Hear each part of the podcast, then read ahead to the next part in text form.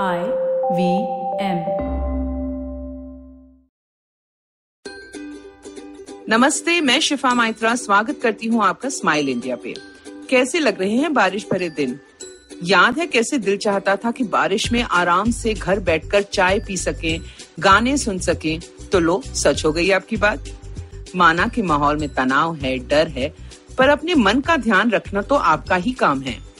तो ये ना भूलें कि घर बैठे बारिश का मज़ा भी लेना चाहिए। चलो, अब कुछ मज़ेदार समाचार आपके लिए। जहाँ एक तरफ़ लोग परेशान हैं कि धंधा कम है, कुछ संस्थाओं ने नए माहौल की नई जरूरतों को देखते हुए रुख बदल लिया है। जैसे मुंबई की एक कंपनी प्लास्टिक के बैनर बनाती थी, अब वो मास्क, शील्ड और गॉगल बना रही है और कमाई सही हो गई है। एक जगह जहाँ ट्रैवल बैग्स बनते थे अब चार लेयर वाले मास्क बना रहे हैं डेनिम और खादी के। दिल्ली में सिक्योरिटी का सामान बनाने वाले अब सेफ्टी कीज बना रहे हैं, यानी कि चाबी जिससे आप दरवाजे लिफ्ट के बटन वगैरह को बिना हाथ लगाए आगे बढ़ सकते हो। ऐसी ही एक कंपनी सैनिटाइजेशन के लिए सुरंगे बना रही है दफ्तरों और बाजारों के लिए। हरियाणा में एक आदमी है जो थ्री प्रिंटिंग द्वारा शील्ड बना रहे हैं, जो पर्यावरण के लिए भी हानिकारक नहीं। इसकी मांग डॉक्टरों में काफ़ी है। यही तो कमाल है हमारे देश का। रुख बदलो और आगे बढ़ो। अब ये किस्सा सुनो त्रिपुरा से। ये घटना घटी डेढ़ साल पहले। स्वपन दीप नामक एक मजदूर था, जो अपने परिवार के साथ रहता था। बारिश बहुत पड़ी तो उसका काम बंद हो गया। घर पे चार बच्चे थे और वो अकेला कमाने वाला। एक दिन स्वपन निकल पड़ा जंगलों की ओर, इस ख्याल से कि फल तोड़कर उन्हें बाज़ार में बेच दूँगा। उसकी नौ साल की बेटी भी साथ थी। रेल की पटरी से होते हुए वो जा रहे थे कि स्वपन ने देखा कि पटरी से लगकर मिट्टी एक जगह फिसल रही थी भूस्खलन की वजह से। उसे पता था सिलीगुड़ी से अगरतला जाने वाली गाड़ी यहीं से गुजरती है और हादसा हो सकता है। गाड़ी नदी में गिर सकती है और हज़ारों की जान जा सकती है। उसने इंतज़ार किया और फिर जब रेल की आवाज़ आई तो ज़ोर ज़ोर से हाथ हिलाने लगा। बेटी भी साथ कपड़ा हिलाने लगी। गाड़ी नज़र आ रही थी पर गति धीमी नहीं की। उसने बेटी की आँखें बंद की और अपनी भी और कहा कि जान भी चली जाए तो जाए, पर इस गाड़ी को रोकना ही है। आखिरी घड़ी पे ट्रेन रुकी और सबने स्वपन का धन्यवाद किया, क्योंकि वो न रोकता तो न जाने क्या हो जाता।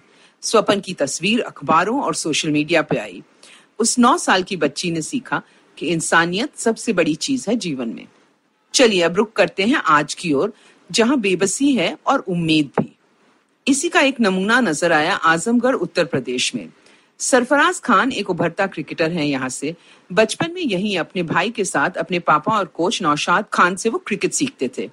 रणजी ट्रॉफी में उसने खेल प्रेमियों के दिल में जगह बना ली। फिर आईपीएल में आरसीबी टीम के लिए खेलने लगा और कैप्टन विराट कोहली भी उसकी तारीफ़ करते थे। घर आया घर वालों से मिलने तो लॉकडाउन शुरू हो गया। सरफराज ने देखा मजदूरों को घर जाते हुए तो उससे रहा ना गया।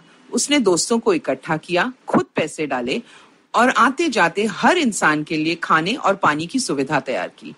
ईद पे भी लोगों की सेवा की और आज भी लगा हुआ है। छोटे शहर में बड़ा काम कर रहा ये क्रिकेटर, भले ही सुर्खियों में ना हो, उसको लोगों की दुआएँ बहुत आगे लेकर जाएँगी। आसाम एक और जगह है जहाँ एक इंसान की जोश से बदलाव नज़र आया। वो इंसान जिसे लोग हाथियों के डॉक्टर के नाम से जानते हैं। मैं बात कर रही हूँ डॉक्टर कुशल शर्मा की, जिन्हें इस साल पद्मश्री से भी सम्मानित किया गया। जब वो सात साल के थे, घर के पास एक हाथी के साथ खेलते थे और तब से ही उन्हें इस जानवर से प्यार हो गया। बड़े होकर पशुओं का डॉक्टर बने और आसाम में हाथियों को बचाने में इनका बड़ा योगदान है।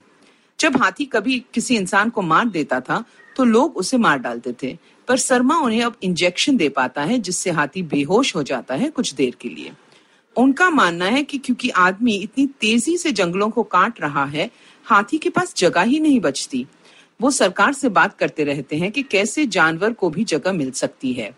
किताबें लिखते हैं इस विषय पर और लोगों को, खासकर बच्चों को सिखाते हैं कि हाथी कैसे उनका दोस्त बन सकता है। मैंने अक्सर ये देखा है कि जिन लोगों के पालतू जानवर होते हैं, वो कहीं ना कहीं बेहतर इंसान भी होते हैं। इस लॉकडाउन के दौरान भी मैंने देखा है कि कुछ दोस्त जो सिर्फ़ अपने पेट के साथ रहते हैं, बिल्कुल ठीक है। उन घरों में जहाँ कुत्ता या बिल्ली हो, बच्चे आराम से घर में खुश हैं।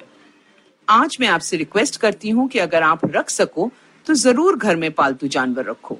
साइंस भी कहती है कि पालतू जानवर होने से इंसान का तनाव कम होता है, बच्चों की परवरिश बेहतर होती है, और अगर कोई आपसे बेवजह प्यार करे तो किसे अच्छा नहीं लगता?